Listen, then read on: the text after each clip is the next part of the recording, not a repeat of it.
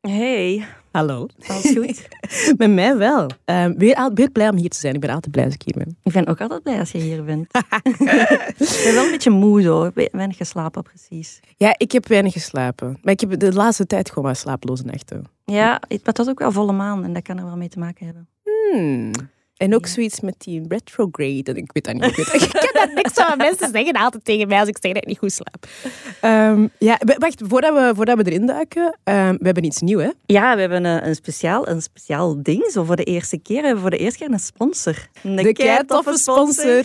Ja, en dat is eh Cineaar. En dat is een onafhankelijke filmdistributeur. En die eh, brengen zo de betere films uit. Ja. En we mochten van hen de film kijken, The Worst Person in the World. En dat is een Noorse coming-of-age film van eh, de regisseur Joachim Trier.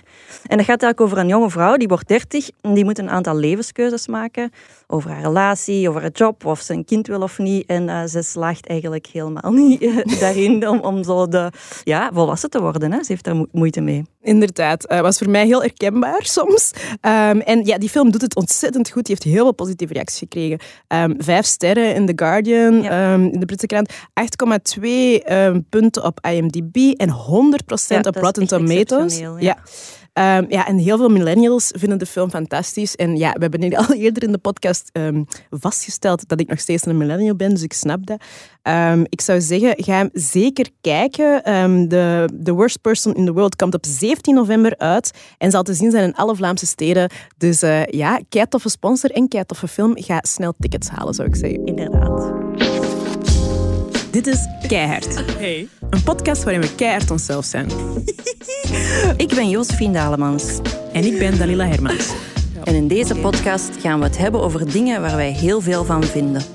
Keivaag.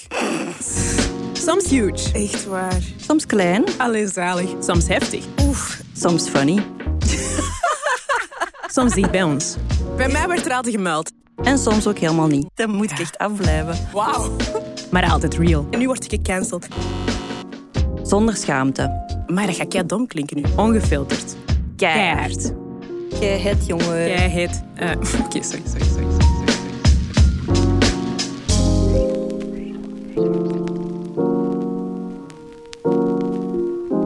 Ja, aflevering 7 al. Echt, hè? Wauw. We zijn zo al richting einde seizoen aan het gaan. Ja, dat is, dat is ja, toch zo snel gegaan of zo. Ja, ik vind het ook wel al keiboeiend geweest. Ja, Allee, ik, mag dat zelf zeggen, hè? Dus, ik vind dat keihard, ja. Ik vind dat. Ik heb ook al wel echt leuke gesprekken gehad. Ja, hè? En ja. ja, we zijn nog eens een keer met twee alleen. Ja, keer. ja en ook wel voor een vrij gevoelig thema, mag ik dat zeggen? Ik denk dat wel. Aan te kaarten. Een heel, ja, en zoiets Of dat een gewoon persoonlijk. een persoonlijk Ja. thema. Ja. Ja. Maar we gaan dat kunnen, hè? Ja. Eh, we gaan het deze keer hebben over, ehm, ja, over racisme, maar vooral over hoe dat, dat zich uit binnen vriendschappen en persoonlijke relaties. Want Ja. ik heb daar echt heel veel over nagedacht de laatste tijd. En wij hebben er ook al veel over gebabbeld. Ja, klopt. Ehm, dus eh leek, leek me wel een interessante om Ja. eens in te duiken. Of dat vriendschappen eh, ja, beïnvloed worden door wat er allemaal gebeurt hè, rond ons. Ja, en ik heb dat zeker, allee, voor mij, hè, omdat ik daar zo toch wel heel diep in zit in die thematiek, maar ook, ik heb de afgelopen jaren gewoon heel veel zien veranderen. En ehm, bijvoorbeeld toen dat in voorjaar 2020 ehm, Black Lives Matter naar België kwam, hè, want ze zeiden altijd toen dat dat dan begon, maar dat is natuurlijk al lang bezig. Maar toen dat dan in België zo ehm, opeens met een moord op George Floyd zo losbarstte, heb ik heel veel zien gebeuren in de vriendschappen, eh, en mijn eigen vriendschap, maar ook in, bij de mensen rondom mij. Mhm. En dat is, ja, dat is gewoon dat is boeiend en soms ook heel pijnlijk en breekbaar of zo. Mhm. Ehm, dus ik dacht, we moeten het daar... Allee, wij dachten, we gaan het daar eens over hebben. Ja, omdat in de- inderdaad, als je daarop leest, eh, daarover leest, of dat komt in de media, of dat komt eh, in het nieuws, dan heb je vaak de maatschappelijke effecten Ja. daarvan. Maar je praat heel weinig over, ja, wat doet dat nu met, met de relatie met je witte vrienden, met je zwarte vrienden, met, met koppels. Ja. Dat zijn zo de persoonlijke dingen. Ja. Eh, terwijl dat daar van alles bougeert en beweegt. En, en, en daar heb het dan precies zo weinig over. Terwijl dat wel vaak in je hoofd en in je hart zit. Ja, keihard. En dat is ook zoiets waar ik... ik ehm, ik heb de afgelopen jaar nu wel met mijn vingers blauw geschreven over dat thema, maar waar ik zelf ook weinig over schrijf, omdat dat, dat is heel kwetsbaar. Ja, je voelt echt van... De, ja, heel die thematiek is al kwetsbaar en je voelt dat daar heel veel gevoeligheden zijn en, en aan, aan alle kanten. Hè? En dat, dat mensen heel snel um, in een defensief schieten of juist in een, in een doorgetrokken offensief of zo. Dus er is, dat is al zo'n um, heikel maatschappelijk thema, dat als je dat dan nog eens gaat vermengen met liefde of met vriendschap mm -hmm, of met zo al die emoties, dan is dat zo... Uh, mm -hmm. Dus dat is zelfs voor mij vaak zo te, te hot om aan te komen of zo. Um, maar je en, het toch doen vandaag? Ja, omdat ik dat met u wel kan. Alright. Ja, ja, want, ja we, kunnen, wij kunnen over alles klappen, wij. um, maar kun jij een voorbeeld geven van wat dat je daarnet zei, hè, toen uh, um, Black Lives Matter in België losbarstte? Wat deed dat dan met je vriendschappen? Welke gesprekken had jij? Uh, um, ik heb verschillende voorbeelden van hoe dat effect heeft gehad. Sommige heel positief, eigenlijk veel heel positief. Ik heb uh, met, mijn aantal vrienden, um, want je zou dat misschien niet geloven, maar eigenlijk praat ik privé heel weinig over racisme. De mm -hmm. mensen denken dat natuurlijk, als je zo een activist bent, dat je er heel een dag mee bezig bent. Maar het is juist doordat ik dat publiek zoveel doe, dat ik daar privé minder een drang toe voel. Want mm -hmm. ik heb alles wat ik erover denk wel al ergens opgeschreven of zo. Um, maar dat maakte ook dat, uh, dat ik bijvoorbeeld, hè, als je met, met vrienden op café gaat of zo, en, en het ging over dat thema, dat ik bijna bewust stil werd. Mm -hmm. Omdat ik echt zo, ik wilde niet die ene zijn. Zo, mm -hmm. Met dat vingertje omhoog mm -hmm. altijd, oh, daar is ze weer. Um, dus, dus heb ik eigenlijk met heel veel heel goede vrienden heel weinig over, over racisme gepraat. Um, en toen dat, dat dan losbarst in voorjaar 2020, kwamen die zelf naar mij. En mm. begonnen die zelf van, mij. we hebben het altijd wel geweten, hè, je hebt er veel over geschreven, we hebben het altijd wel gelezen, maar eigenlijk hebben we nooit echt aan u gevraagd mm -hmm. hoe dat die dingen voelen. Dus dat was wel dat was heel fijn. Ik heb dus heel veel positieve effect, omdat ik het gevoel heb dat die vriendschappen die dat daar toen, um, allee, die, vrienden, die vrienden die toen daarin durfden duiken met mij en, en checked in on me of zo, um, dat dat nu hechtere vriendschappen zijn. Mm -hmm. um, en omdat je ook het gevoel hebt dat er iets, iets dat toch zo de, de, de, de black elephant in the room was, dat die er nu gewoon, ja, die, die, die is nu besproken. Um, dus dat is fijn, maar ook, ik heb ook echt wel wat, wat andere dingen meegemaakt. En dat is natuurlijk al begonnen toen ik jaren geleden voor de eerste keer die een open brief schreef over uh, wat ik zelf heb meegemaakt als kind. Heb ik al wel reacties gehad van mensen, maar dat waren nooit goede vrienden. Dat waren altijd zo wat gewoon zo oude klasgenoten of zo, die dan mm. zo hateful uh, reageerden. Maar voor de rest, ja, de meeste mensen, denk ik, hebben mij jarenlang zo wat bezig gezien van op een afstandje en dat is wel los uh, gezien van, eh, zo de Dalila die ik ben in het dagelijks leven, zo wel los gezien van Dalila de activist. Um, en toen, ik weet nog, de, de mars in Brussel, hè, zo de, grote, uh, de grote protestactie waar 10.000 mensen naartoe gingen. Ik had er ook over getwijfeld om te gaan, omdat dat vlak voor de versoepeling van de maatregelen was. We zaten toen in de eerste lockdown en, en we wisten al van over vijf dagen gaan er, eh, zijn de maatregelen versoepeld, maar het was nog niet. Um, dus ja, ik weet niet, op nu lijkt dat een beetje absurd om daar zoveel rekening mee te houden. Maar toen waren we echt, dat was een eerste lockdown, hè. We waren allemaal echt nog heel bang en zo van, uh, van met veel mensen samen zijn. Uh, maar ik had dan toch zoiets van, nee, ik moet erbij zijn. Uh, dit is belangrijk, dit overstijgt nu even alles. En, dus ik was gegaan en ik had daar een, post op gedaan, over gedaan op Instagram. En ook eigenlijk geduid dat, dat ik twijfels had gehad, maar dat ik dit belangrijker vond. En toen kreeg ik opeens een, een bericht in mijn DM's van... Um, Goh, een kennis. Ik zal zeggen, een, een, een hele goede vriendin van goede vriendinnen. Mm -hmm. Iemand met wie ik ook echt op prijs ben geweest, mij al keilang kent. Echt wel van in mijn jeugd al. Uh, dus echt iemand waarvan ik dacht, we like each other of zo. En die stuurde me een bericht dat ik echt, wat ik echt niet Die was zo kwaad. Mm -hmm. En uh, maar het begon eerst met, ik snap niet dat je dat gedaan, het is corona. Hè, zo, dat was dan zo de, de, de, ingang. Dus ik leg dat dan zo rustig uit, waarom ik dat heb gedaan.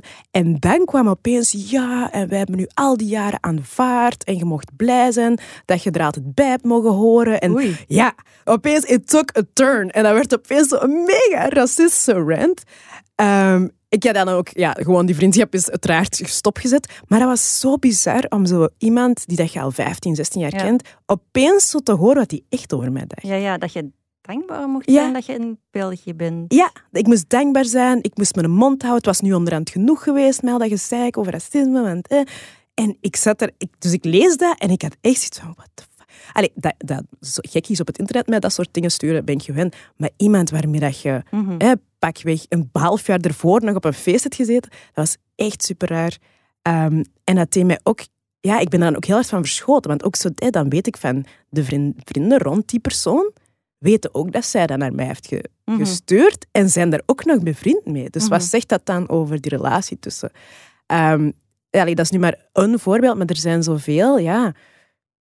Van die momenten dat zo, als het daarover gaat, dat je opeens iemand Mhm. zo een ander gezicht ziet krijgen. en dat is, dat is heel eng. Dat is misschien ook wel een van de redenen waarom ik daar ehm, lang niet in mijn persoonlijke relaties over... Omdat je sommige dingen misschien niet wil, Nee. ontdekken. Nee, want je wilt mensen ook gewoon graag zien en je wilt ook gewoon onthouden wat je hebt gehad met iemand of Ja. zo. Terwijl dat ik, ja, voor mij is, is ehm, like, outright racisme niet, eh, niet het onbedoelde of het onwetende en ik moet nog leren, maar zo echt gewoon, ik beslis nu om een racistische daad te stellen. Ja, dat is wel een dealbreaker. Dan Mhm. kunnen wij wel echt geen vrienden meer zijn. Mhm. Eh, dus ik weet dat dan soms van, oh shit, als, de- als deze persoon met wie ik het nu leuk heb, dat klinkt onnozel, hè, maar oh, als ik daarover begin en die zegt iets fout, dan moet ik zo... Dan moet ik stoppen met die leuk te vinden. dat is een beetje raar, hè? maar zo werkt dat wel in mijn hoofd. En heb jij een verschil gezien in eh, hoe witte mensen en zwarte mensen of vrienden van u reageerden?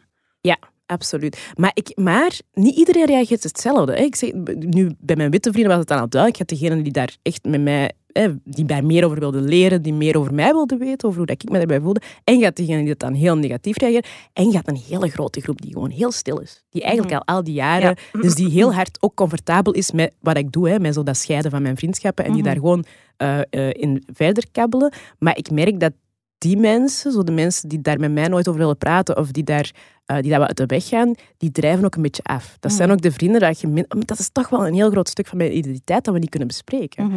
Eh, en dat is gewoon raar. Dat zou voor iedereen raar zijn. Dus die vriendschappen die, die verwateren ook sneller. Mhm. Ehm, maar, hè, dus dat is, dat is wat bij, de, bij de, de witte mensen, de witte vrienden dat ik heb, en bij mijn zwarte vrienden heb ik heel, ook heel pijnlijke gesprekken gezien. Zo, Ja. Er kwam ten eerste heel veel pijn boven. Mhm. Pijn waarvan ik altijd wel wat heb vermoed dat hij er zat, maar die dat toen echt in een explosie... Allee, ik heb nog nooit zoveel van mijn zwarte vrienden zien huilen, bijvoorbeeld. Of, of, of echt verhalen zien delen. Er, er hebben ook heel veel zwarte mensen toen opeens op social media gepost van ik heb hier nog nooit iets over gezegd, maar... Maar, hè, ja. Dat werd opeens zo... Hè, die- die- alle potjes die, die liepen over. Maar je had dan ook nog anderen die dat die, die niet wilden. Dat, Mhm. Dus dat, dat was eigenlijk... Dat begon, naar mijn gevoel zijn er daar ook rare dingen... ay, rare dingen hele kwetsbare dingen gebeurd. Mhm. hè. Mensen die opeens zo zeggen van nee, ik ben beu, ik word heel strijdvaardig. Tegenover anderen die zoiets hebben, maar ik ben al moe gestreden. Ik wil helemaal niet dat je mij nu meesleurt in strijd Mhm, mhm. opnieuw. Ehm, ja, Of sommigen die het nog ontkennen. ja, dat was ook zeker zo. Ehm, eh, en die discussies heb ik ook wel gehad. Hè. Eh, Of die dat dan zo zelf overdreven vonden allemaal. Mhm. Wat dat, ja, dat is, dat is voor, voor andere zwarte mensen dan weer extra pijnlijk. Dat was toch wel een emotioneel geladen periode. Mhm. En eigenlijk is dat heel raar dat daar zo weinig over gepraat is. Hè? Mhm. Want ik denk dat we allemaal nog ehm, zo aan het, ja, aan het bekomen zijn. Of zo. Terwijl het- het- racisme is nog steeds hier, dus het is niet eens van bekomen, maar, maar er is wel veel veranderd. Ook al zeggen sommige mensen dat Black Lives Matter niet veel heeft uitgehaald. Ik denk dat er gevoelsmatig in, in Vlaanderen wel veel is veranderd door al die Mhm. gesprekken te starten. Eh, maar we zijn te weinig bezig met, met, met wat het allemaal emotioneel, denk ik, met ons Ja, heeft gedaan. dat denk ik ook wel. Ja. Maar dus, om op uw, op uw echte vraag te antwoorden. eh, ja, dat is anders tussen eh, mijn zwarte vrienden en, en mijn witte vrienden. Want bij de zwarte vrienden zit er heel veel persoonlijke pijn mee tussen. Wat Ja. dat nog gevoeliger is. Ja.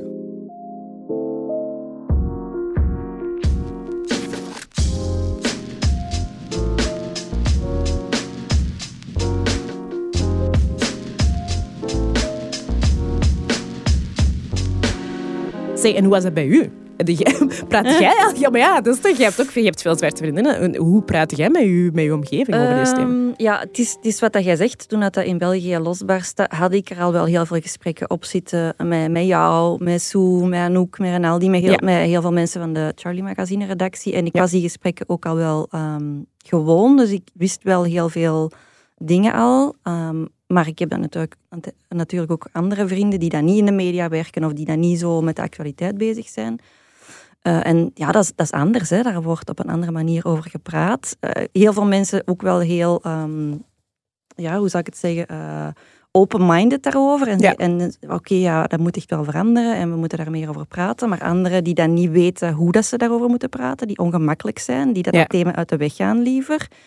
En dan ook een deel van mensen die dat gewoon, ja, echt het N-woord nog blijven gebruiken, dat ze het allemaal niet zo belangrijk vinden. Of kennissen en dat je daar dan bij in een ruimte zit en Ja. dat probeert aan te kaarten en dat je botst op een muur van weerstand en Ja. dat je achteraf denkt van, damn, hoe moet het daar dan mee omgaan? En hoe kan die vriendschap nog blijven bestaan als deze uw reactie is? Ja. Ja, maar dat is dus ook waar... Ja. En heb je dat dan ook, dat je zo som, sommige dingen gewoon niet bespreekt omdat je schrik hebt voor die reactie? Of is dat iets dat ik alleen in mijn hoofd... Ja, dat is zo gelijk eh, op sommige familiefeesten, dat je gewoon weet dat je van sommige onderwerpen moet wegblijven. Ja. Of, je, of die avond is om zeep en dat wordt ruzie maken en discussiëren en roepen. Ja. En je loopt er met een gigantische boog omheen, maar eigenlijk zijn dat wel super essentiële gesprekken. En als je naar huis rijdt, zit het toch altijd met een knop in je maag, als je die gesprekken uit de weg gaat. Ja, want ehm, ik weet nog dat er, eh, toen dat er dan eh, zoveel over gesproken werd in de media, dat dan, er, werd heel, er werd heel veel advies gegeven over hoe dat witte mensen nu die, die fakkel moesten overnemen. Ehm, heb ik zelf ook gedaan. hè. Dus, maar, maar dat viel mij wel echt op. Het, was, het, was- Ja. het ging heel erg over een handleiding voor, eh, Ja. voor de bondgenoten. En dan was dat een van de dingen die constant terugkwamen. Van, jij bent verantwoordelijk om in je eigen kring eh, die gesprekken aan te gaan. En ik heb dan ook heel veel berichtjes gehad van, ehm, van witte mensen die, daar, die dat begonnen te doen en opeens weerstand kregen Mhm. en echt niet wisten hoe dat ze Mhm. met die weerstand om moesten. Ehm, wat dat, ik wil daar niet meer lachen, want dat is, ik kan me echt voorstellen dat het geen gemakkelijk gesprek want ik heb die zelf ook gehad. Hè. Ehm, maar ik heb daar ook vaak tegen mensen wel gezegd van eerlijk, van mij hoeft dat zelfs niet. Allee, snap, als, als, als, als uw onkel echt like, een rabiate racist is, dan gaat hij mij niet echt helpen door elke keer met die mensen ruzie te maken. Gaat je uit de weg en doe iets nuttiger. Of, allee, zo, hè. Mhm. Je kunt met sommige mensen ook gewoon niet voort. Ik heb, ik heb geprobeerd met zoveel mogelijk mensen in dialoog te gaan, maar dat gaat niet met iedereen. Nee. Ehm, en ik zou niet willen dat je helemaal je eigen moe praat Mhm. eh, met dat. Maar er, zit, er is nog een verschil tussen dat soort onkels en de mensen die gewoon eh wel last hebben van die white fragility. Ja, want dat was wel iets dat vaak terugkwam, inderdaad. Eh, nieuwe termen, eh, white, white fragility, die, die reflex om dan in één keer het slachtoffer te zijn. Hè? Van, oh nee, maar jij valt mij aan omdat ik zogezegd een racist zou zijn. Alles direct op zichzelf betrekken. Wat ik ongetwijfeld in een of andere fase ook ooit gedaan heb. Mhm. Eh, maar dat viel wel op, hè? Ja, dat was heel erg zo. En ehm, iemand heeft mij, ik, of ik weet niet of iemand het heeft uitgelegd, dat ik het in een film gezien, dat wil ik nu even in het midden laten. Maar ehm, eh, tijdens al mijn research, zo een interessante manier om te kijken naar waarom dat white fragility a thing is. Hè. Als je eh, opgroeit als, als donker kind, of als kind met een andere huidskleur, of eh, person of color, laten we zeggen, dan vanaf dat jij, dat jij kunt spreken bijna, word jij gewezen op het feit dat je die huidskleur hebt. Dus Mhm. en dat is, hoeft niet negatief te zijn. Hè. Dat gaat niet eens over uitschelden of over Mhm. pesten. Dat is gewoon, je weet dat. Er wordt Mhm. constant eigenlijk naar u verwezen als iemand met die... ja. En dus ik ben dat, zolang ik mij kan herinneren, gaan er heel veel gesprekken over eh, mensen die, die, mijn haar schattig vonden. Maar e- elke keer zo de, dat, het feit dat mijn huidskleur een, essen- een, essentieel onderdeel van mijn identiteit is, is mij al duidelijk van voor ik wist wat een identiteit was. Dat is Mhm, gewoon mhm. zo. Eh, net zoals dat je bijvoorbeeld je gender, dat wordt ook heel vaak herbevestigd of zo. Ehm, en voor heel veel witte mensen is dat niet zo. Mhm. Die, die groeien niet op met eender welke verwijzing naar jij hebt een witte huidskleur. En daar Mhm. ja, hangen historische dingen aan vast. En eh, met als gevolg dat wij, al die mensen van kleur, hebben intussen gewoon een dikke laag Mhm. eh, ja, eelt of zo rond Mhm. dat thema. Dat, eh, voor mij, als iemand mij een zwarte vrouw noemt, ja, inderdaad.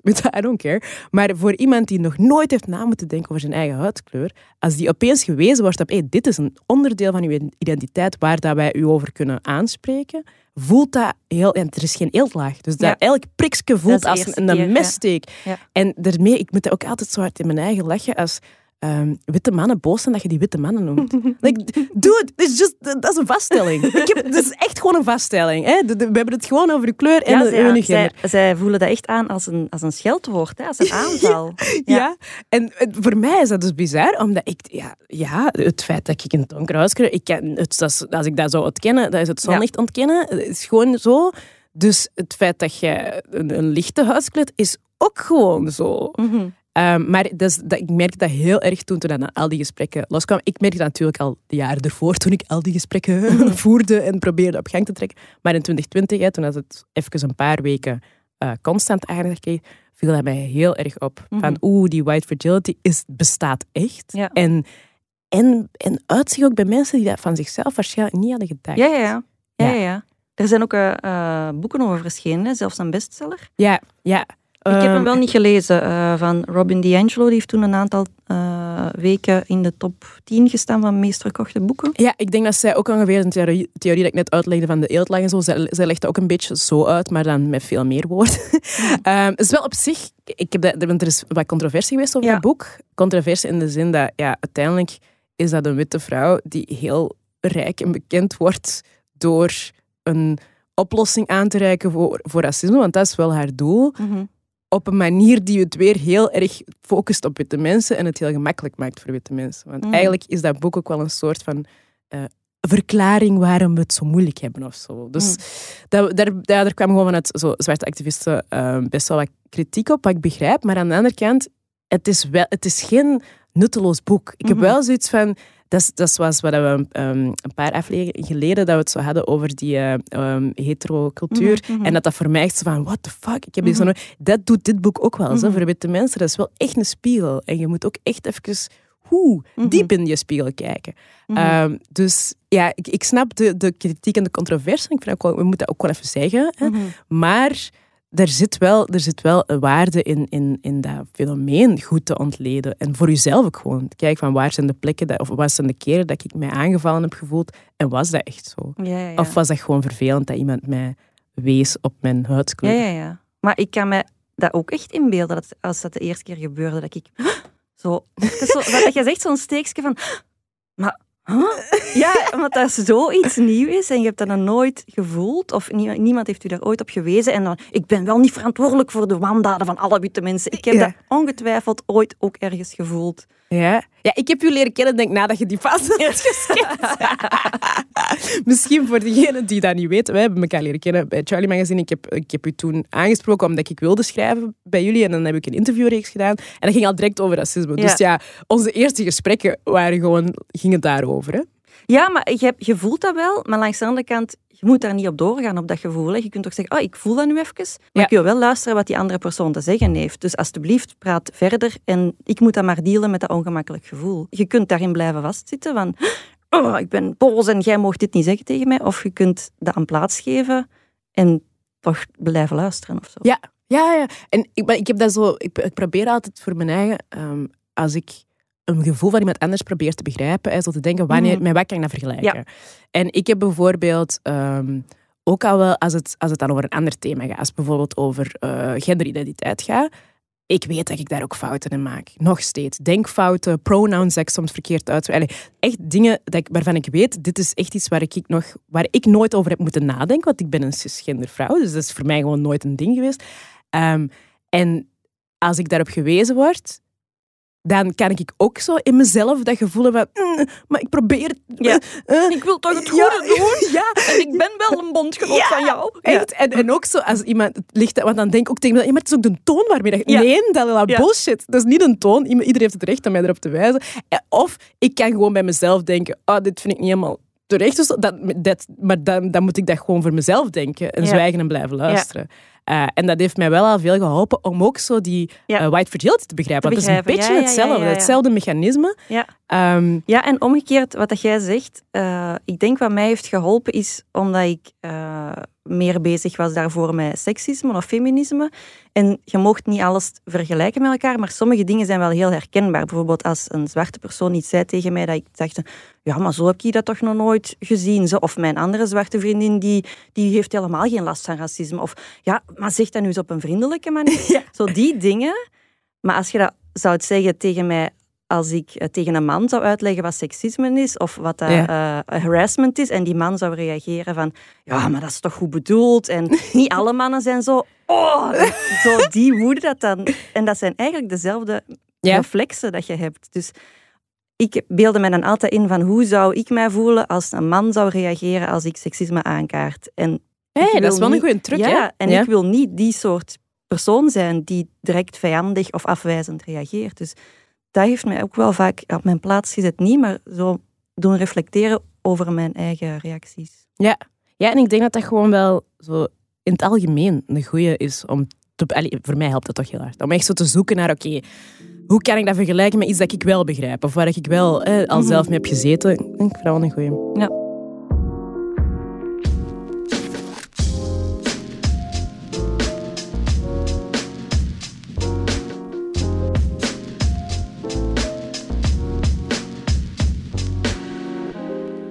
Heb u altijd, ja, ook denk, doordat jij zo denkt en zo reflecteert, heb ik u altijd, vanaf dat we elkaar leren kennen, beschouwd als een ally en een bondgenoot.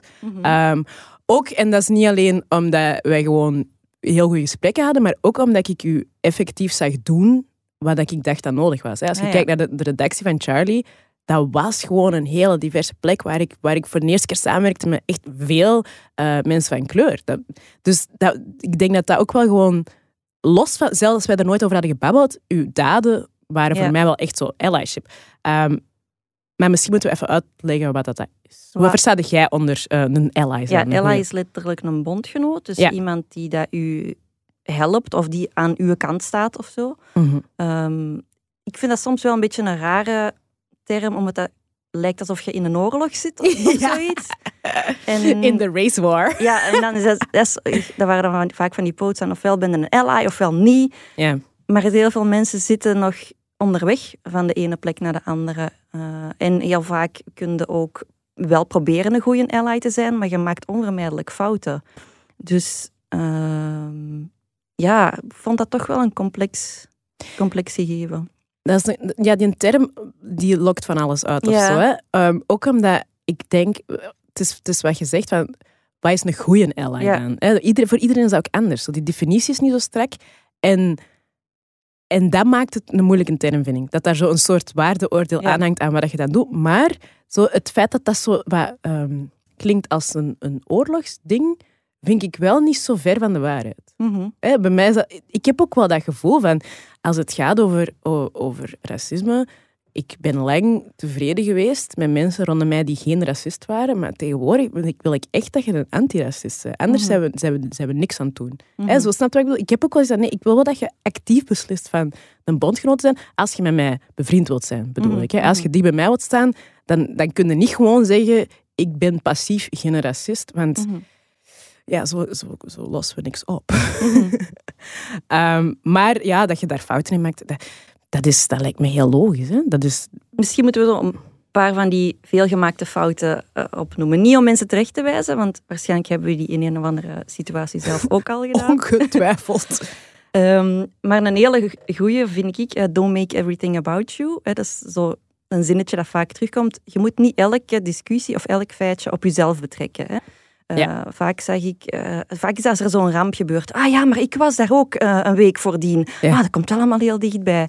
Zo die reflex om alles op jezelf te betrekken, dat is denk ik ook iets dat heel eigen is aan deze tijd. Omdat wij altijd met een selfie-stand op onszelf, naar onszelf zitten kijken en onszelf in de picture willen zetten. Maar zelfs in die ehm, moeilijke gesprekken over racisme is het ook iets heel typisch voor witte mensen om eerst en vooral vanuit zichzelf en aan zichzelf te denken. Ja, en dat was... eh, ik zei, zeker in de, in de periode eh, eh, voorjaar 2020 was dat zelfs bij een aantal van de acties dat toen gebeurden, gingen ook echt heel de tijd over hoe dat witte mensen zich voelden bij alles wat er gebeurde. Ja. Dat was ook gewoon een beetje pijnlijk om te zien. Ehm, maar dat niet betekent, wat we daarnet zeggen, van dat, je, dat je voor jezelf bedenkt hoe sta ik hierin Ja. en hoe kan ik dat vergelijken met iets dat ik zelf heb meemaakt, dat is gezond, lijkt me. Ja. Maar dat hoefde niet altijd te. Uit te- en voorop te zetten. Ehm, en ook... Nee, en vaak zag je dat toch zeker met die Black Lives Matter op Instagram, zo een influencer die dan een selfie nam en dan zo een ja, volse quote van Martin Luther King of zo, Ja. maar dan eigenlijk wilde die gewoon likes op een selfie. Zo. Ja. Dat. Ja, ja. ja, zoals Kylie Jenner met de, of was, ik weet niet of Kylie was of die ander, eh, met haar Pepsi-bliksken. Ja. Ja. Ja, dat was bekend. eh, ja, dat was zo'n een, een relletje. ehm, die had, die had zo'n ja, reclamespot Ja, opgenomen. ja. Ja. waar ze dan zo in een protest, maar een vaag protest, je kon ook niet zien, is het Black Lives Matter? Is het something else? I don't know, mensen met vage eh, signs. En eh, die ging dan zo naar een flik, denk Ja, ik, zo de riot die- police. En die gaf die dan zo'n blikje Pepsi. cola. Oh en nu zijn we allemaal terug vrienden. Dankzij mij. Racism solved. Eh, nee, inderdaad. Ehm, don't make everything about you. Dat is inderdaad een fout. Dat, dat, is, dat je zeker moet vermijden. En ook, ehm, dat is iets heel onnoos, maar ik zei dat altijd in mijn lezingen. Ik heb onlangs weer een hele lezingenreeks gedaan eh, aan tieners. Dat is nog heel ver in mijn hoofd, maar dat is nog een slide dat ik altijd op het einde ergens steek. Is van, als je, als je iets goed wilt doen, gelooft mensen gewoon. Dat is echt zo simpel, maar zo belangrijk. Ja. Ehm, want dat is, en to this day, hè, dat is nog steeds een van de eerste reflexen dat mensen hebben als je uitlegt dat, dat iets eh, racistisch was, dat je iets racistisch hebt meemaakt, of dat je, dat je je voelt gekwetst of gepakt op je, op je race. De eerste reactie is heel vaak, ja maar, ja maar, zijn er zeker? Of, Mhm. Maar dat is toch niet zo bedoeld? Zijn er zeker dat dat zo bedoeld? En eh, dat is, ja, dan, dan, dan zijn dat bijna klaar met klappen. Hè? Als, me- als mensen je al niet geloven, als Ja. je iets heel pijnlijk en fragiel vertelt tegen iemand waarvan dat je niet per se kunt inschatten hoe staat hij erin, dat is al heel moeilijk. En om dan nog eens zo in vraag gesteld te worden de hele tijd. Ja, ja, dat was Eh, met, met MeToo ook heel hard. hè. Keihard, maar dat is, dat ja, terwijl dat je dan als je ik, ik, ik leg dat dan ook altijd uit in de lezing, maar het is ook zo. Hè, de, de keren dat je bijvoorbeeld vertelt, ik heb iets racistisch meegemaakt, of dat je zegt van wat je nu zegt is racistisch, dat doet, dat mij zeer, dat is, hè, of is gewoon, ja, hè, ik denk dat dat een racistische term is of whatever, de keren dat je daar een negatieve reactie op krijgt, er zijn heel veel, veel meer dan de keren dat iemand zegt oei, sorry. Mhm. Dus dat doen is al heel moeilijk. Dus Mhm. waarom zou je dat doen voor de fun? Mhm. Om, omdat je iets wilt verzinnen. Eh, of omdat je het argument aanwindt. Dat gebeurt niet zo vaak. Mensen doen, ja, maar ze zeggen altijd direct alles racisme. En denk, echt niet, ze. Ze zeggen juist heel weinig dat iets racisme is. Het is pas als het echt zo te lang blijft broeien bij mensen, dat het eruit komt. Eh, dus ja, mensen geloven. Hè, de, eh, dit is zo'n hele... eh, een classic in de antiracisme-strijd is zo... the heartbeat of racism is denial. Mhm. En dat is wel zo'n beetje cheesy, maar dat is wel zo. Want je kunt een Mhm. probleem niet oplossen Als, je je- als het geen probleem is. Ja, als je het ontkent. Ja. Klopt. Ik, Ja. denk, ik denk ook wel dat vaak mensen die dingen ontkennen, ehm, omdat zij niet willen onder ogen zien dat er zoveel pijn is. Want je, je moet letterlijk de pijn van iemand anders in zijn ogen kijken. En Ja. je doet dan liever je ogen dicht. Hè? Ja, inderdaad, maar zo houden we het mee in stand. Ja. En dan nog zoiets dat ik echt... Maar daar is ook al veel over geschreven de laatste tijd, vooral omdat nu een beetje een, een trend aan het worden is. Maar als je een fout maakt, want dat gebeurt, dat, maken we, dat doen we constant, hè, iedereen, verontschuldigt je dan gewoon. En, en doet dat echt. Ja. Zo, niet, want de, de, de non-apology apology, Ja. hem? Van, Ja, ja. Het spijt me als ik Als jou... jij gekwetst Ja. bent. Ja. Uh, dat helpt dus helemaal niet. Dan kun je beter gewoon zwijgen. Ja. Ehm, en, en ik denk ook dat, naar mijn gevoel, hè, want er wordt, we hebben het er al over gehad, hè, maar er, is zoveel, er wordt zoveel gememd over cancel culture en zo. Terwijl, naar mijn gevoel, als je fouten maakt en je verontschuldigt je oprecht, Mhm, zijn de meeste mensen bereid om je te Mhm. vergeven. Hè? Allee, ja. mhm. Ehm, dus ja, dat, zou, dat, dat is ook wel zo belangrijk als je een bondgenoot wilt zijn in, in een strijd. En als we het nu hebben over antiracisme-strijd, ja, doe dat dan ook. Geef dan gewoon toe, ik was fout, ik had dat niet mogen doen. Of ik heb het, I made it about me, sorry. Allee, dat kan zo klein zijn als Mhm. dat, maar je moet dat wel doen. Ja, maar dat doen we niet graag en niet vaak. En we leren dat eigenlijk ook nooit, hè, hoe dat je je moet verontschuldigen. Nee, dat is waar. Nee, dat is waar. Oh, daar heb ik dat nooit over. Heb jij, leerde jij dat je kinderen aan? Om sorry te zeggen. Ja. Ja, maar ik, nu dat je dat zegt, misschien niet voldoende. Ja, je leert zeg nu eens sorry. Ja. Sorry, maar dat is geen, nee, dat is geen geme een gemeende excuus dan, hè? Nee, dat is waar. Nee, want ik laat die van mij ook gewoon... Ja, die zijn nog wel klein, maar ik laat die ook gewoon sorry zeggen. Ja. Altijd, dat moeten ze wel. Maar niet zo van sorry, want ik heb dit gedaan of zo. Exact, ja. Oké. Oké, ik schrijf er nu even op. Ja. Tip voor mezelf. Ja. Eh, daar moeten we inderdaad bezig mee bezig zijn. Ja. eh, hoe leren we mensen aan om echte apologies te geven? ja.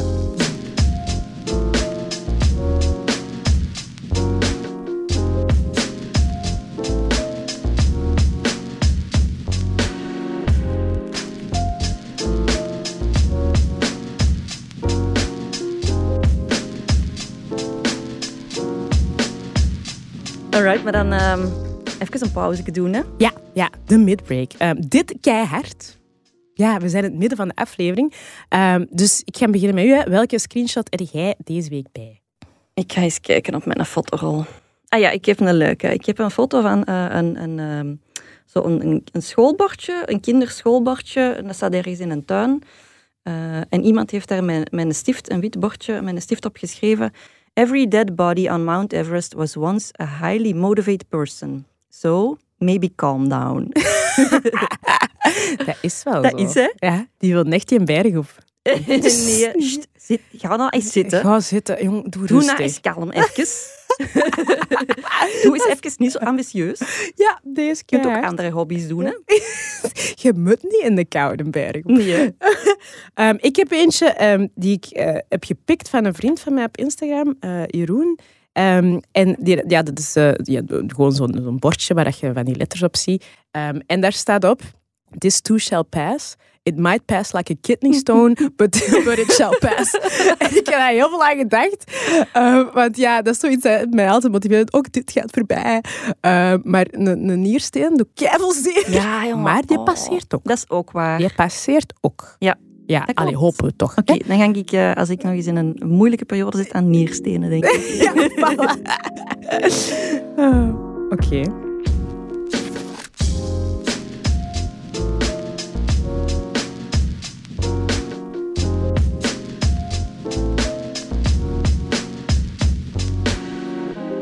Ehm, ja, we hebben het er straks al heel even gehad over ehm, dat het bij ons eigenlijk heel goed gaat. Ja. Dat, wij deze gesprek, dat ik mij ook safe voel om dit Ja. gesprek met u te voeren. Ehm, en dat ik het gevoel heb dat dat altijd wel een beetje zo is geweest. Is, is dat voor u ook altijd zo aangevoeld?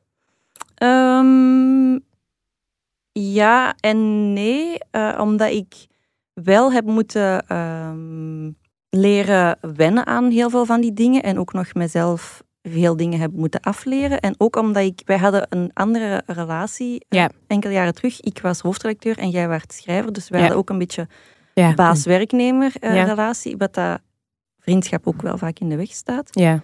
En ik zat met een magazine dat ik aan het runnen was, waar dat gender het hoofdthema was. En Ja. dan kwam racisme erbij en ik wist niet altijd even goed welke plaats het dan moest innemen. ja, snap ik. Snap je?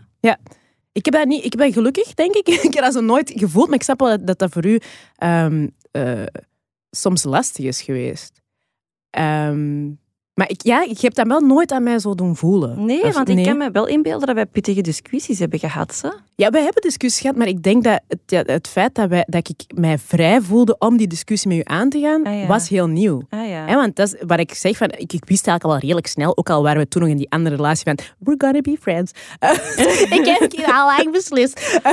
Ehm, en, en ik denk Charlie en de redactie van Charlie was een van de weinige plekken in mijn leven waar ik naast gewoon alles schrijven en, het, het theoretische, want ik noem maar een beetje zo theoretische activisme of zo, waar ik die gesprekken ook echt had op een personal level met mensen die ik graag had. Mhm. Um, omdat, ja, ik had al gezegd, ik ging altijd uit de weg bij vrienden, buiten met mijn lief, denk ik.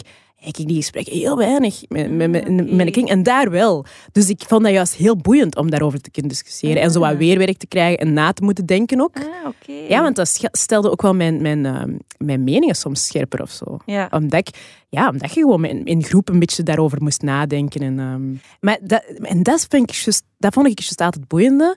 Wij hadden die discussie, Ja. maar geen van ons twee was kwaad of zo. Ja.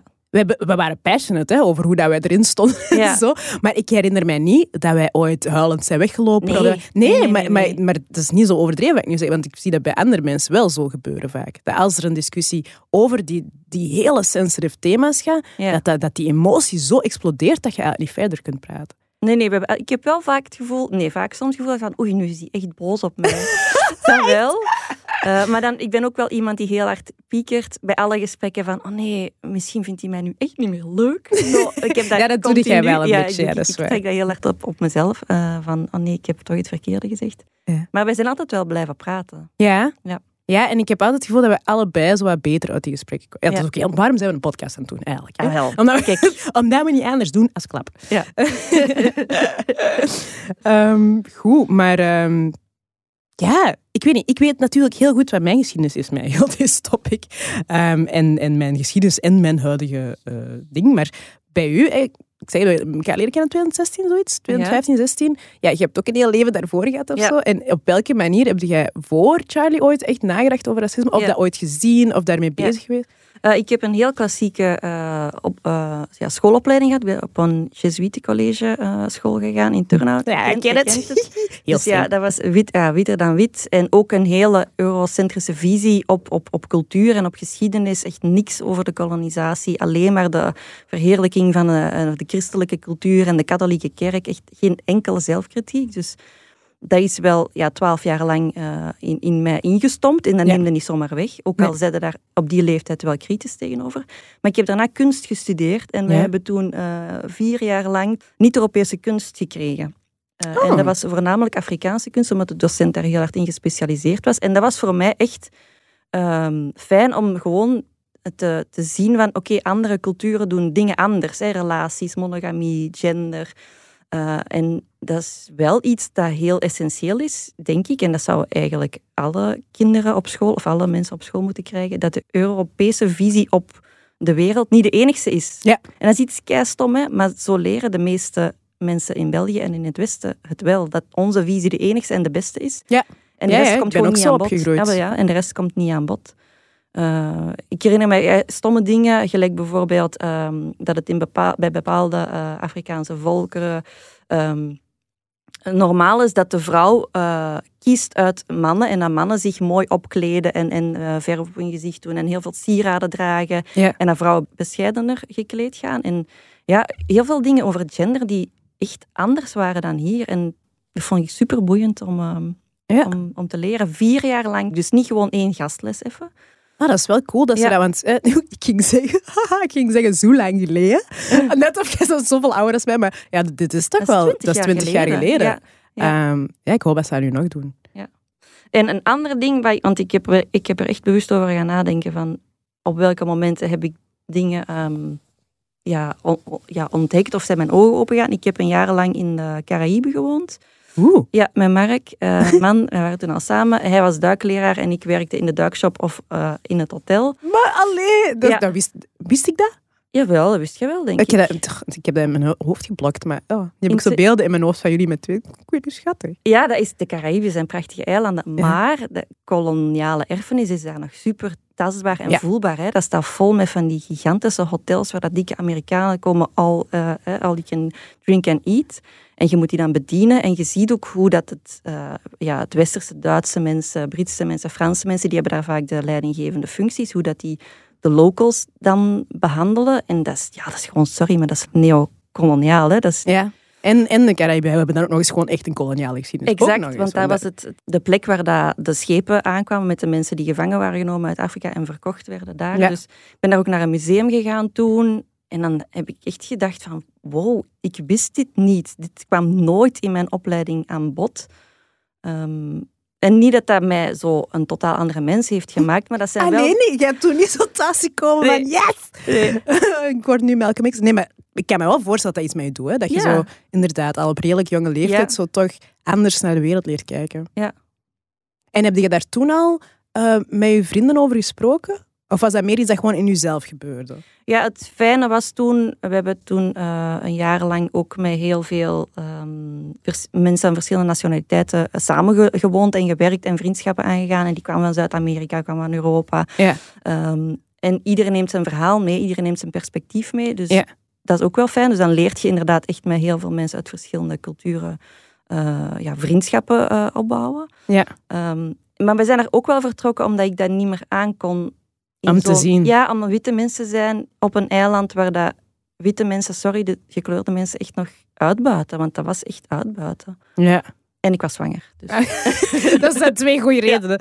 Ehm, ah, oké. Ja. Ehm, ja, en heb jij het gevoel, hè, met alles wat, dat, wat dat jij ook hè, bij de Charlie-redactie, maar ongetwijfeld in, in de rest van je, van, van, je, van pad of zo, je hebt dan best veel geleerd en Mhm. veel ontleerd en je, je bent anders naar de wereld gaan kijken. En ja, net zoals dat bij mij ook is gebeurd. Ik heb ook heel moeten ontleren van mijn opleiding, van mijn, van mijn schooltijd en, hè, en anders naar de wereld gaan kijken. Ehm, hoe is dat dan voor u om te leven tussen mensen die dat niet hebben gedaan? Ehm, ja, vaak kunnen dat, kunnen dat op een of andere manier, vreemde manier ont- ontwijken of daar niet over praten, omdat dat u niet persoonlijk aangaat. Hè? Mm. Ik heb die problemen niet omdat ik, omdat ik wit ben. Ehm, en je, ja, als je jong bent of, of je hebt pas kinderen, dan zijn je met andere dingen bezig. Zijn aan het uitgaan, dan zijn je verliefd aan het worden, dan zijn je eh, kinderen aan het proberen grootbrengen. Dus die discussie stelt zich niet zo vaak, maar het is dan wel inderdaad op momenten als Black Lives Matter vorig jaar hier, dat dat dan wel in één keer heel aanwezig wordt. Ja. Snapte? Ja, en omdat ik, ik dat uit de weg gaan, hè, dat heb ik ook gezegd, dat, doe ik, dat heb ik ook heel lang gedaan. En doe ik misschien soms nog, maar, maar toch al minder. Ehm, maar eens dat er dan zoiets is bovengekomen, vind ik het heel moeilijk om nog hetzelfde te kijken Ja. naar mensen. Ja. Eh, en ik heb het nu, we hebben het nu echt over racisme, en dus natuurlijk dat is close to home, maar ik heb dat ook met andere thema's. Ja. Als ik ene keer echt merk aan iemand van, woe, jij, jij verschilt echt fundamenteel van mening met mij over iets dat, mij, dat ik belangrijk vind. Niet Mhm. over, god, eh, over welk film dat je tof vindt of zo, I don't care, maar als het echt zo gaat over iets waar ik echt in geloof, dat echt zo mijn, mijn moreel kompas zo, um, uh, in de weg staat, als je, dan vind ik dat heel moeilijk. Om, zo, ja, om nog, te, om nog alle andere goede dingen of zo aan die persoon aan te zien. Ik weet niet wat dat bij u is, maar als je zo bijvoorbeeld iemand een, iets racistisch hoort zeggen of zo, wat doet, er gaat dan ook dat je zo... Hmm. Ik denk uh, vroeger misschien veel minder, maar nu uh, komt dat dieper binnen of blijft dat langer nazinderen en gaat die vriendschap inderdaad wel herbekijken. Maar soms dan denk ik ook, ja, het, het is het is niet A of B. Je bent niet, het is een weg. En ik was tien jaar geleden ook niet de persoon dat ik nu ben. Mhm. Dus die persoon zit dan op een andere punt ja. hè, van haar weg. Um, en dat is ambetant. Maar ja, dan moet u op een duur afkeren van iedereen die niet op hetzelfde punt van hun weg zit. En dan blijft er wel heel, heel eenzaam, eenzaam over. Ja, ik ken mensen die dat dan wel echt zo doen. En ik ben zelf niet zo. Hè. Ik ben ook zo iemand die eerder zo probeert te kijken van waar, I'll meet you where you are. Hè. Mhm. Um, voor een stuk. Totdat ik voel dat je hebt gekozen om je hek in het zand te zetten Ja. en niet meer wilt verder wandelen. Oké, dan, dan stop het. Maar hè, ik probeer wel echt te kijken, inderdaad, waar zit die persoon in, in zijn ontwikkeling of zo. Maar ik heb ook best wel veel vrienden, um, zwarte vrienden, die echt zoiets hebben van nee, als het, het, is juist of niet. Ja. Ook uit een soort vermoeidheid, denk ik, en uit een soort verdedigingsmechanisme ook. Hè. Het, is heel, het is pijnlijk om mensen in uw, in uw buurt te hebben, in dichte buurt, die nog niet op het punt zijn dat ze u begrijpen Mhm. over iets dat zo belangrijk en zo persoonlijk is als uw eh, racial identity of zo. Um, dus, en ik heb dat ook gezien uh, toen in 2020, hoeveel mensen opeens ook echt gewoon zo begonnen te shiften. Van, ah ja, deze mensen niet meer. Ik wil het niet meer. Ik, ik leg niks meer uit. Mhm. Uh, I don't want to educate you anymore. Um, ik ga je ignorance niet meer aanvaarden. Mhm. Um, lees een boek of google het en komt dat. Zo, dat, dat was ook wel een beetje een, Mhm. een like, stroming of zo. Ja. Um, en ik ben zelf nooit echt op dat punt geraakt dat ik zoiets heb van ik leg het niet meer uit en, en, en ik, ja, trekt je plan ermee? Zeker niet mijn persoonlijke relaties. Hè. Maar ik voel wel dat ik daar dichter naar ben opgeschoven dan vroeger. ja, maar dat snap ik ook, omdat je het, de kaart van onwetendheid kun je niet meer bovenhalen vandaag, sorry. Nee, toch? Ah, er zijn zoveel getuigenissen. En dat heb ik ook met seksisme, heel hard hetzelfde. Bij MeToo snap ik nog dat er mannen uit de lucht kwamen vallen van... Oh, maar dat wisten wij niet. Och, garme, is dat echt allemaal? Alle vrouwen hebben zo'n verhaal? En omdat, want mijn man had dat ook toen. Die heeft Ja, gewoon die nooit gehoord, die verhalen. Die weten niet hoe het is om s'nachts alleen als, als vrouw over straat te gaan. Dus ik snap dat je ergens heel veel dingen mist, maar vandaag kunnen dat toch niet meer Nee, maar, maar, het, maar het dingen blijft, hè? Het blijft elke keer opnieuw als er in de media een getuigenis over racisme, dan blijft de reactie: Wauw, nu gaan mijn oogkleppen af. Amai. En dan denk ik, hoeveel, hoeveel keren kunnen we verbaasd zijn? Ja, hoeveel keer kunnen uit de lucht komen al doek? Nog eens, doek. Die moeten gewoon heel hoog komen, denk ik. Ja. Ehm, nee, ja, dus inderdaad, zo die onwetendheid telt dan niet meer zo echt mee. Dus dan, dan wordt het ook moeilijker om, om mensen dat, om dat door de vingers te zien of zo. Ja, Omdat je ergens denkt, oké, iedereen heeft een, een pad te, te begaan, Ja. maar als je echt nog maar aan stap 1 zit, nu, aan Ja. de 2021, heb je wel heel lang gekozen om te blijven zitten. ja, En niet te beginnen stappen. Of Ja. zoiets in de aard. ja.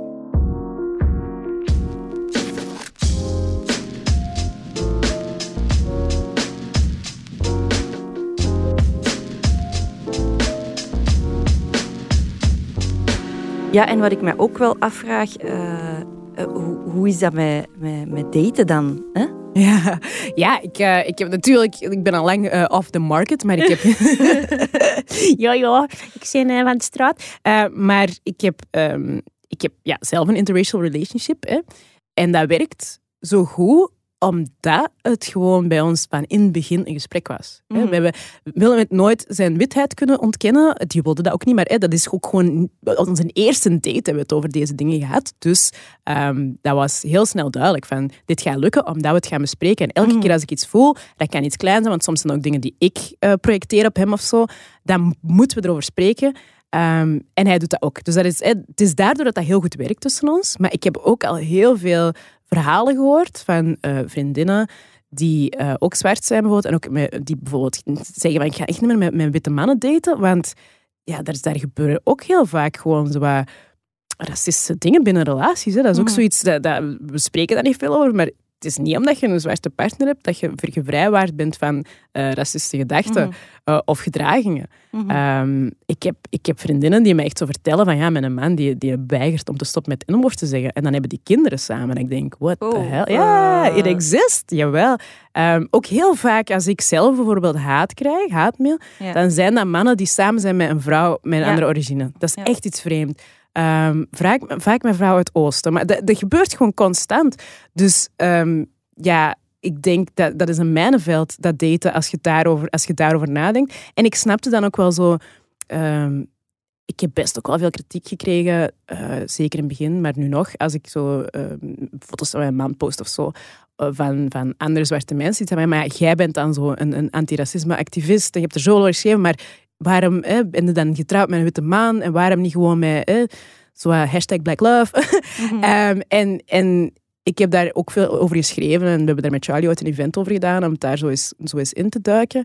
Ehm, omdat ik ergens dat wel snap. En dat Mhm. vinden mensen dan ook weer zo wat moeilijk, omdat dat lijkt haaks te staan op, op zo mijn visie van we moeten hier samen uitkomen of zo.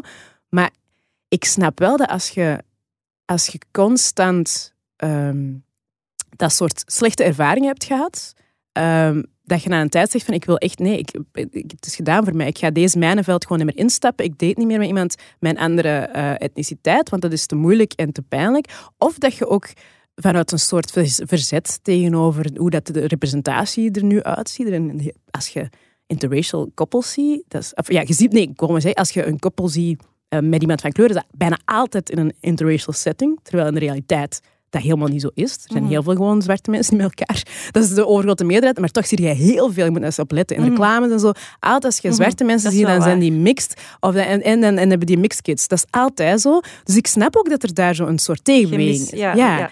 Dus daar, in, in die, dat opzicht snap ik dat. Maar ehm, het is natuurlijk ook wel jammer. Ik denk dat je, eh, zeker als je in een land als België woont, je, je maakt je speelveld wel klein. hè. In een super Mhm. diverse maatschappij als je zegt van ik ga ehm, enkel within my own eh, ethnic group daten.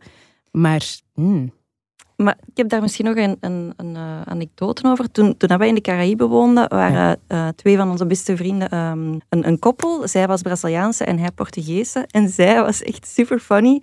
Want die was heel hard bezig zo met inheemse cultuur hè, Ja. van Zuid-Amerika. En eh, zij noemde haar eh, vriend vaak, ja, maar jij bent de oppressor, hè? en jij bent de colonizer. Ja. Omdat jij van, van, jullie kwam van Portugal en jullie hebt alles kapot gemaakt in Zuid-Amerika. En de natuur en onze cultuur en onze tradities. Ja. Met een lach wel, hè? ja, Maar hij kon dat ook wel ontvangen. En af en toe holde hij dan eens zo eens met hun ogen. Maar dat waren wel gesprekken dat die hadden tot een running gag eigenlijk. Ja, En ja. Ik weet nog dat ik dat toen zag. En nu moet ik er soms aan terugdenken van... Dat is ook wel cute dat je dat kunt meenemen op een toffe man- manier in je, in je relatie. Dat de partner zich niet eh, ja, aangevallen of zo voelt. Nee, en maar dat doen wij ook. Hè. Dus dat is heel, er, is, er is ook een heel grappige, ehm, grappige filmpje, zo'n reel eh, op Instagram. En dan zie je zo'n zwarte vrouw zo haar, haar een eh, witte husband knuffelen. Mhm. En daar komt dan zo'n muziek onder en dan de tekst zo van How I um, hug my milk of magnesia after trashing his people all day on the internet.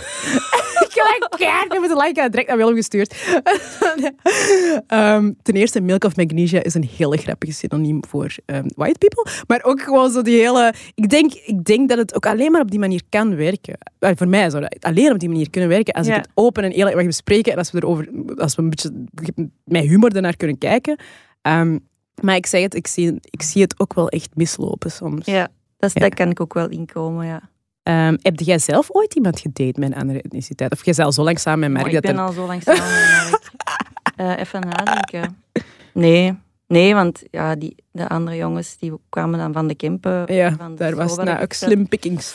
Ja, exact. Eh, nee. En ik heb wel een aantal eh, vriendinnen van kleur. Maar die staan ook wel anders in die gesprekken. Ik heb mensen die heel fierce en strijdvaardig zijn. En ik heb andere eh, vriendinnen die daar eigenlijk niet zo veel mee bezig zijn. Mhm. aan, aan, aan de buitenkant dan, misschien aan de binnenkant wel. Ja. Ehm, en dat is denk ik ook wel een goede eh, inzicht voor witte mensen, is dat niet alle zwarte mensen daar hetzelfde over denken en over Nee. voelen. Nee, absoluut niet. Ja. Eh, nee, want dat is, dat is ook een van de de frustratie is geweest, lange tijd, dat je zo altijd dezelfde stemmen hoort. Ik snapte dat mensen waren er kwaad over op de duur op mij. en Ik snapte dat keigoed. Ja. ik had zelf ook zoiets van, ik wil dat ook niet. Mijn, mijn visie is er maar eentje. En er zijn Ja. heel veel andere mensen die op een heel andere manier naar kijken. Of andere strategieën hebben om ermee om te gaan. Tuurlijk.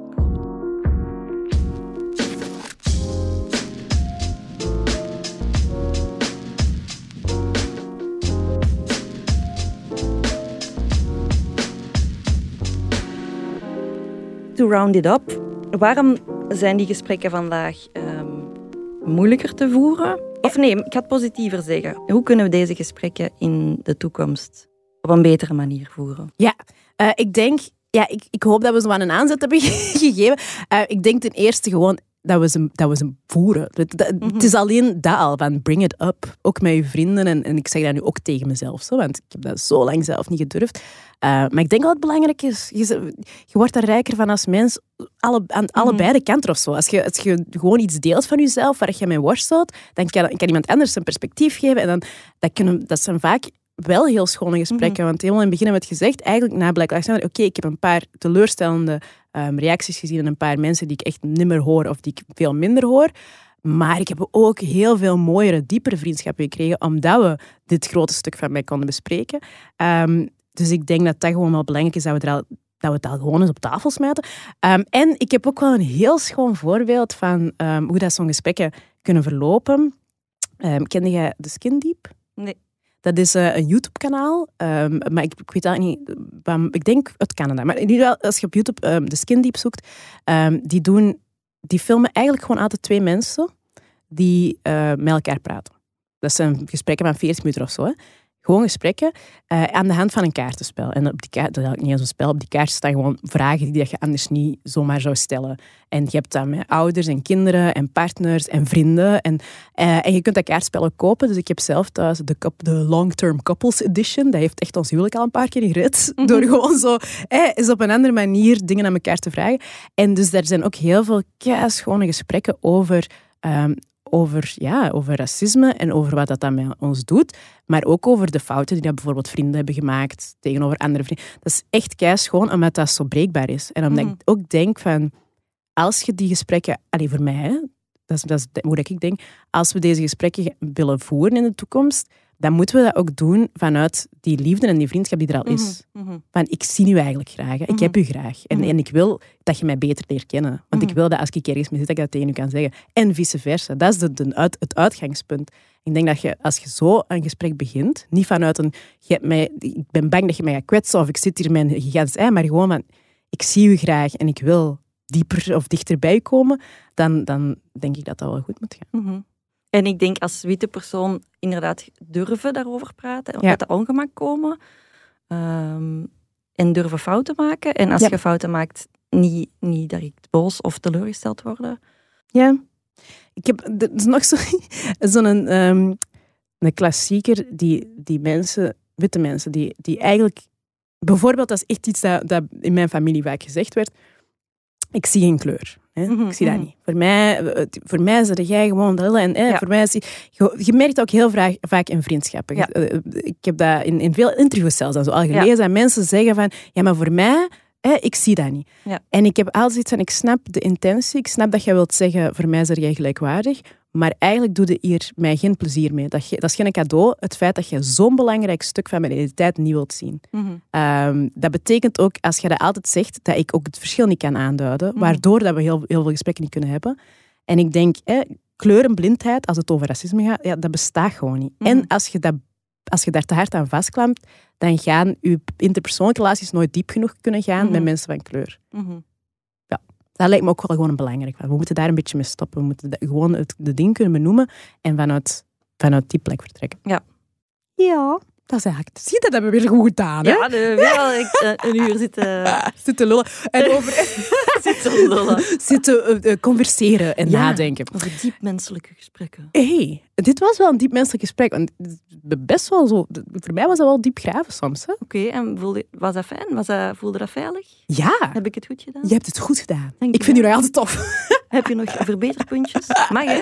Nee, eigenlijk echt niet. Nee, dit, is, eh, dit was echt heel, heel nice. Eh, ik ben blij dat we deze thema hebben, hebben Ja, getackled. Ja, Ja. Ik, ik hoop ook dat, dat jullie er iets aan hebben. Ja, ik ben ook heel benieuwd. Ja, ik ben heel benieuwd als mensen zo aan het luisteren, of als iemand luistert is nu, en je hebt zoiets van, ah, ik heb er een ander idee over, want ik denk dat ik ook wel dingen heb gezegd waar je misschien eh, iets anders over denkt. Ik hoor dat graag, zeg. Je mocht ons Mhm. echt altijd input geven. Mhm. Ja, Toch? Dat klopt. Ja. Sowieso.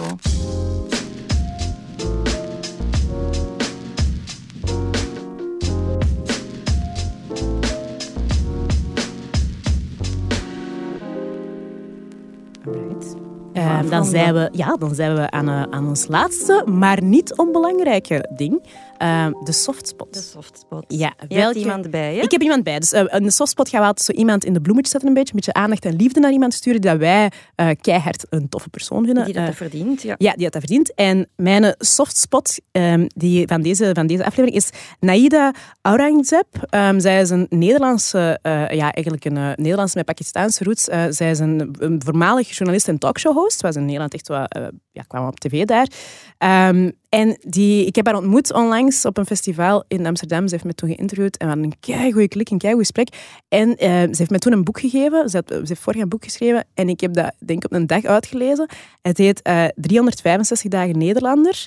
Ehm, mijn eerste initiële gevoel na het lezen van het boek was van fuck, ik wou dat ik deze idee had gehad. Dus wat hij heeft gedaan is gewoon 365 pagina's, waarin Mhm. hij op elke pagina zonder eh, emoties of zonder context gewoon een, ehm, een klein racistisch voor, voorval opschrijft. 365 keer. Ehm, en in het begin is dat even zo moeilijk om erdoor te worstelen, maar aan een tijd wordt dat eigenlijk grappig ook of zo, pijnlijk grappig wel. En aan het einde van dat boek, dan heb je echt het gevoel dat je iets, iets hebt geleerd. Dat je, zelfs ik, hè, terwijl heel veel van die dingen zijn herkenbaar, maar ook voor mij, ik heb achteraf echt even gezegd, fuck, oh my god, what is, what's going on? En dus dat is een kei, kei goed boek en echt iets dat iedereen zou moeten lezen. Eh, en waarvan ik er nog moet overtuigen dat ik er een Vlaamse versie van mag maken, want je kunt dat echt copy-pasten naar onze context. Eh, en ze heeft onlangs eh, een opvolger geschreven, echt onlangs, een paar weken terug, is de opvolger Heel Lekker Ding, 365 dagen vrouw uitgekomen, waarin Ah, dat ze dus juist hetzelfde doet, even droog, maar dan met telkens ja, seksistische ehm, opmerkingen of voorvallen. Ja. Ehm, dus ja, die moet ik nog wel lezen. Eh, maar het, ja, echt gewoon een heel... Ja, je kunt u wel inbeelden wat er Ja. gaat staan. Boeken vol. Ja, maar het is echt hilarisch hoe dat ze dat doet ook. En ehm, ja, ik zeg nog een heel verstandige, eh, toffe madame. Dus die wou ik eh, een welverdiende softspot. Wel verdiend. Ja.